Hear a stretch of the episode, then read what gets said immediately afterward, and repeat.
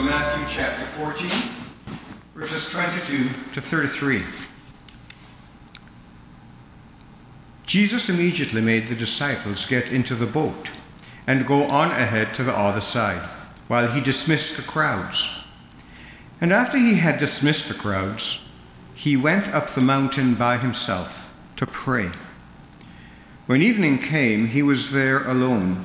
But by this time the boat, battered by the waves, was far from the land, for the wind was against them. And early in the morning, Jesus came walking towards them on the lake. But when the disciples saw him walking on the lake, they were terrified, saying, It's a ghost! And they cried out in fear. But immediately Jesus spoke to them and said, Take heart. It is I. Do not be afraid. Peter answered him, Lord, if it is you, command me to come to you on the water. Jesus said, Come. So Peter got out of the boat, started walking on the water, and came towards Jesus. But when he noticed the strong wind, he became frightened, and beginning to sink, he cried out, Lord, save me! Jesus immediately reached out his hand and caught him, saying to him, You of little faith, why did you doubt? When you got into the boat, the wind ceased.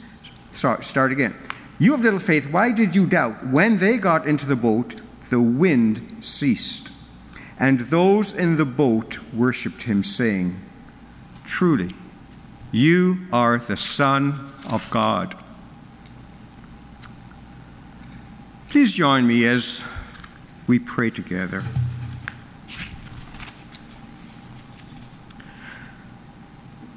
Father, all the earth is yours, and you are with us wherever we are. Our different locations do not separate us from you, and you take us and you make us one, bringing us together in you. Your goodness never ends. And you speak as we listen, and sometimes even when we're not listening. Through Jesus Christ, our Savior and our Lord, thank you. Amen. Betrayal. Betrayal is a dirty word, isn't it? Yet it is at the heart of the story read to us this morning about Joseph being betrayed and sold as a slave by his half brothers. Have you ever been betrayed? Then you have some idea of what Joseph went through when his brothers sold him as a slave to the Ishmaelite traders going down to, e- to Egypt. As you most likely know, Joseph's father was Jacob, and Fran spoke about Jacob last week. Betrayal seems to run through Jacob's life, starting right from when he is born and named Jacob. As Fran mentioned, he was born holding on to the heel of his older twin brother Esau. So they named him Jacob, which means he who grasps the heel, an idiom for trickster or deceiver or betrayer. The new name God gave Jacob is Israel which means one who struggles with God or one with whom God struggles. That name, Israel, was given to Jacob by God at the end of an actual physical wrestling match Jacob had with God. But now, in today's reading, a whole new struggle, a whole new wrestling match comes into Jacob's life. He has 12 sons. And Joseph is his favorite being the firstborn of Rachel, the wife Jacob loved the most. Rachel died in giving birth to Benjamin, her second son. And now Jacob has lost Joseph, his favorite son. Joseph's brothers let their emotions control them, and they envied Joseph for being Jacob's favorite. And when Jacob gives Joseph a very expensive, beautiful coat of many colors, their envy and their hatred go through the roof. Then Joseph had two dreams. Both indicate he is going to rule over his family. he tells his brothers the first dream that his sheaf of wheat stands up, and so do theirs, but then their sheaves of wheat bow down to his. That does not endear them to jo- that does not endear Joseph to them. Another dream Jacob tells his brothers and his father has the sun, moon, and eleven stars bowing down to him. Even Jacob is not too happy about this, while his brothers are livid. Some of them now hate Joseph enough to kill him. Evil, left to itself, grows. And their hatred is not what God wants, although God does bring goodness out of their evil. As I said, evil left to itself grows. We must not underestimate that. And they betray their father, presenting him with Joseph's coat. So, having betrayed Joseph, now they betray their father. The coat is torn, it has blood on it by their design. They are leading Jacob to believe his son Joseph is dead. Notice, Jacob's sons do not tell their father. Start again. Notice, Jacob's sons do not tell Jacob that their son is dead.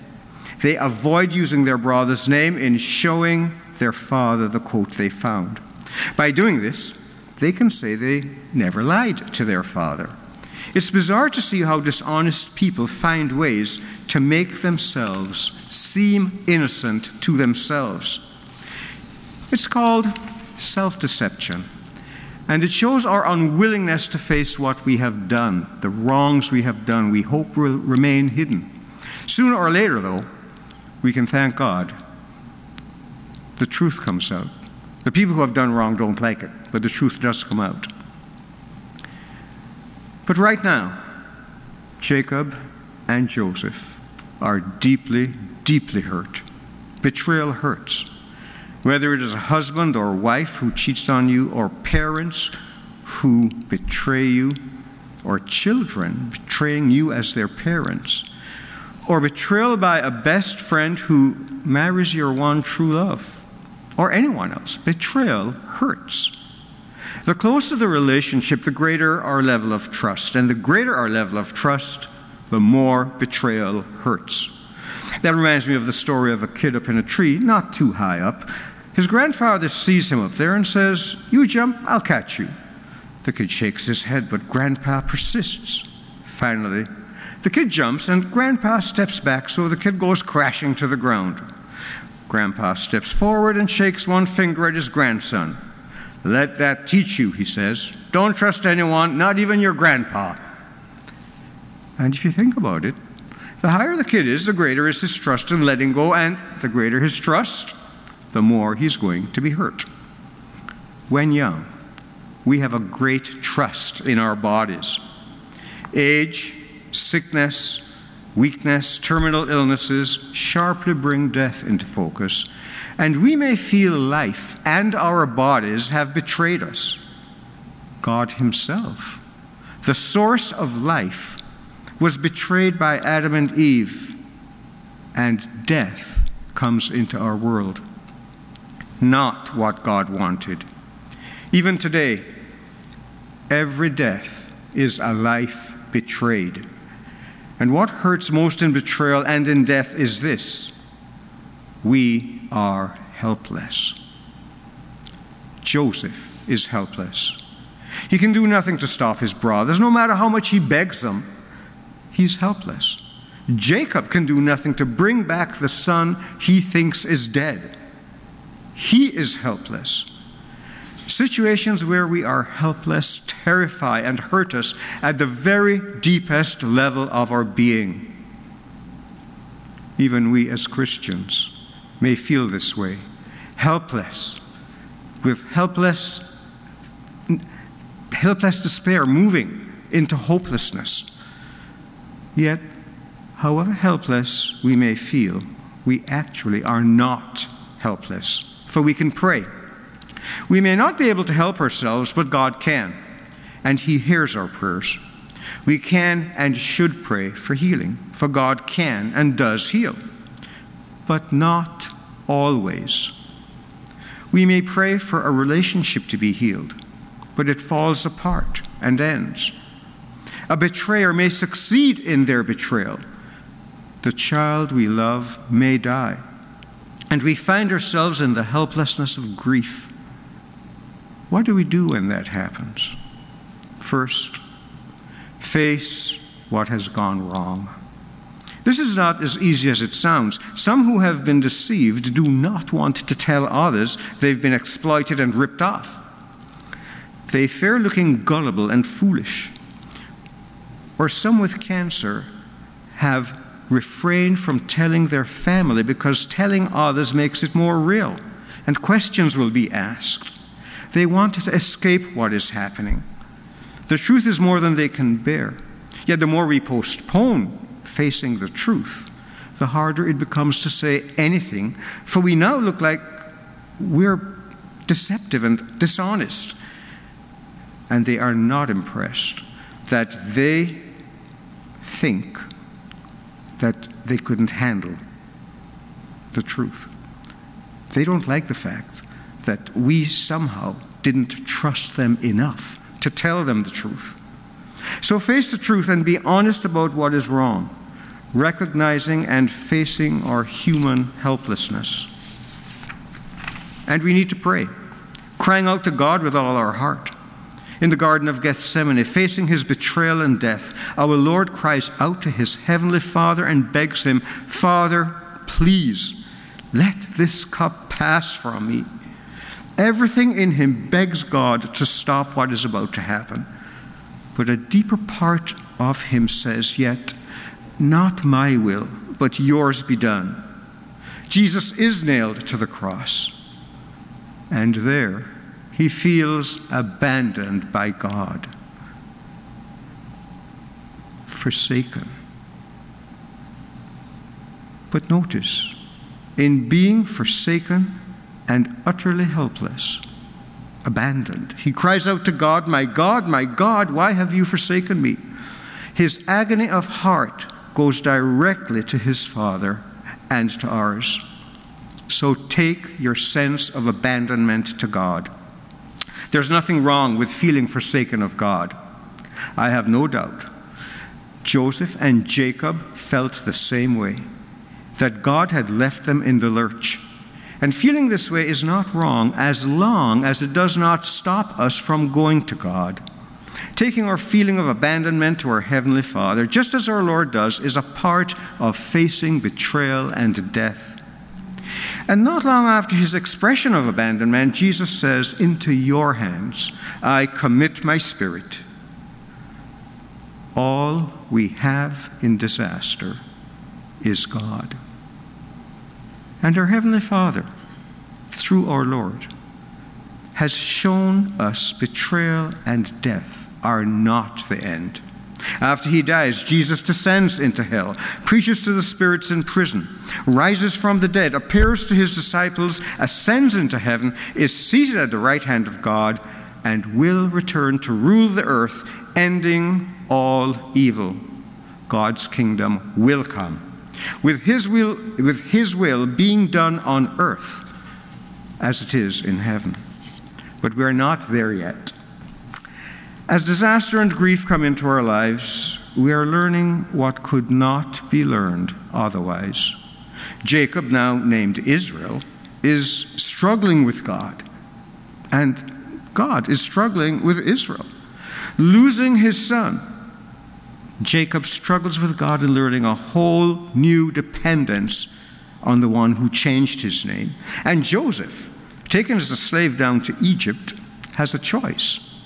He can hate God or trust him and cry out to God in his helplessness. He cries out to God. Helplessness brings a whole new depth of relationship with God. Even our Lord learns obedience through suffering, as stated in Hebrews chapter 5, verse 8. And our own suffering teaches us what others are going through as they suffer.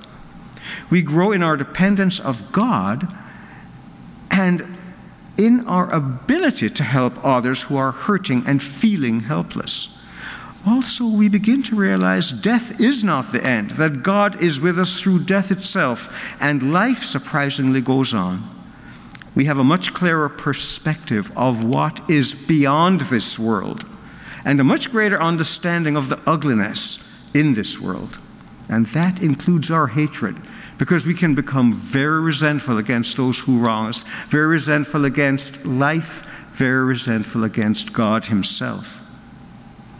At the same time, though, we see the goodness of God being with us in our suffering if we look to Him. We see Him changing us and others. We realize He suffered with His Son and has experienced what we are going through. He not only faces the evil of our world, but takes its evil on himself, giving us himself when we do not deserve his forgiveness.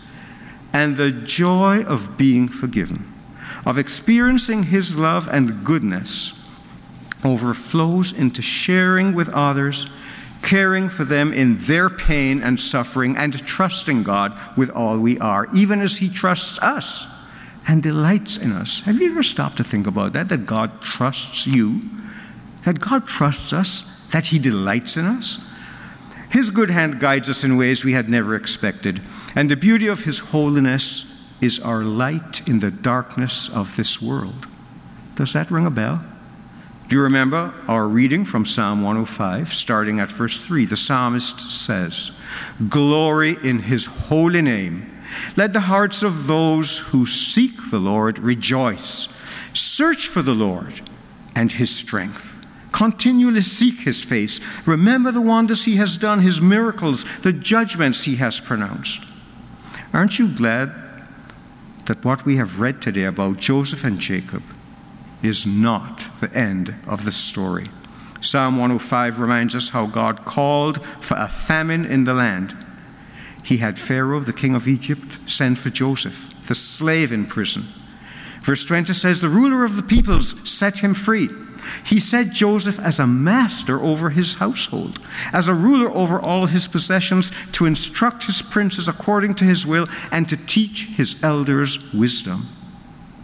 That famine God brings reminds us God has authority over nature. We see our Lord walking on water and the wind stops when he climbs into the boat. The disciples are terrified at first, thinking Jesus is a ghost. Jesus calms their fears. Peter joins Jesus in walking on water, and Peter is fine until his focus switches from Jesus to the wind, to the problem. He starts to sink and cries out, Lord, save me. More terror. And Jesus rescues him. Jacob and Joseph are sinking, drowning in deep sorrow and grief. God will rescue them, exposing the wrongdoers, but it took about 30 years. God does not work as quickly as we would like. There's a story of the person who said to God, God, is it true a day is like a thousand years to you and a thousand years like a day? God says, Yes, that's true. So the person continued. Would a dollar be like $10 million to you and $10 million like $1? That's right, God said. So, said that individual, could I have a dollar? Of course, God said. Tomorrow. Just wait one day. we don't like waiting, but in His time, God will rescue us. And we have the assurance of His presence with us right now. So remember, we are to face our difficulty and recognize our human limitations and our helplessness. The sense of helplessness we bring, that, that, that, that, the sense of helplessness that disaster brings. When helpless, pray. That reminds us we are not helpless, although on our own we are helpless. Take to God even your sense of being abandoned by Him. Think back over how He has helped you and others, giving thanks. Remember Jacob, Joseph, Peter, and our Lord. Remember our Lord and His authority over nature. Look beyond this world into the, into the eternal kingdom of God. See this world for what it really is, but do not stop there. See God for who He really is, and let His goodness strengthen your heart, knowing He will bring an end to all evil. And out of that, you will be able to help others. You will have compassion on those who are hurting. You will care for those going through the disasters of this world. And we will pray for them, even as we pray for ourselves. So, as St. Paul tells us, rejoice always, pray continually, and in everything, not for everything, but in everything, give thanks. For this is the will of God in Jesus Christ concerning you. That's 1 Thessalonians chapter 5, verses 16, and 8, 16, 17, and 18. Well worth memorizing. May God's peace guard our hearts in all we are facing. He is faithful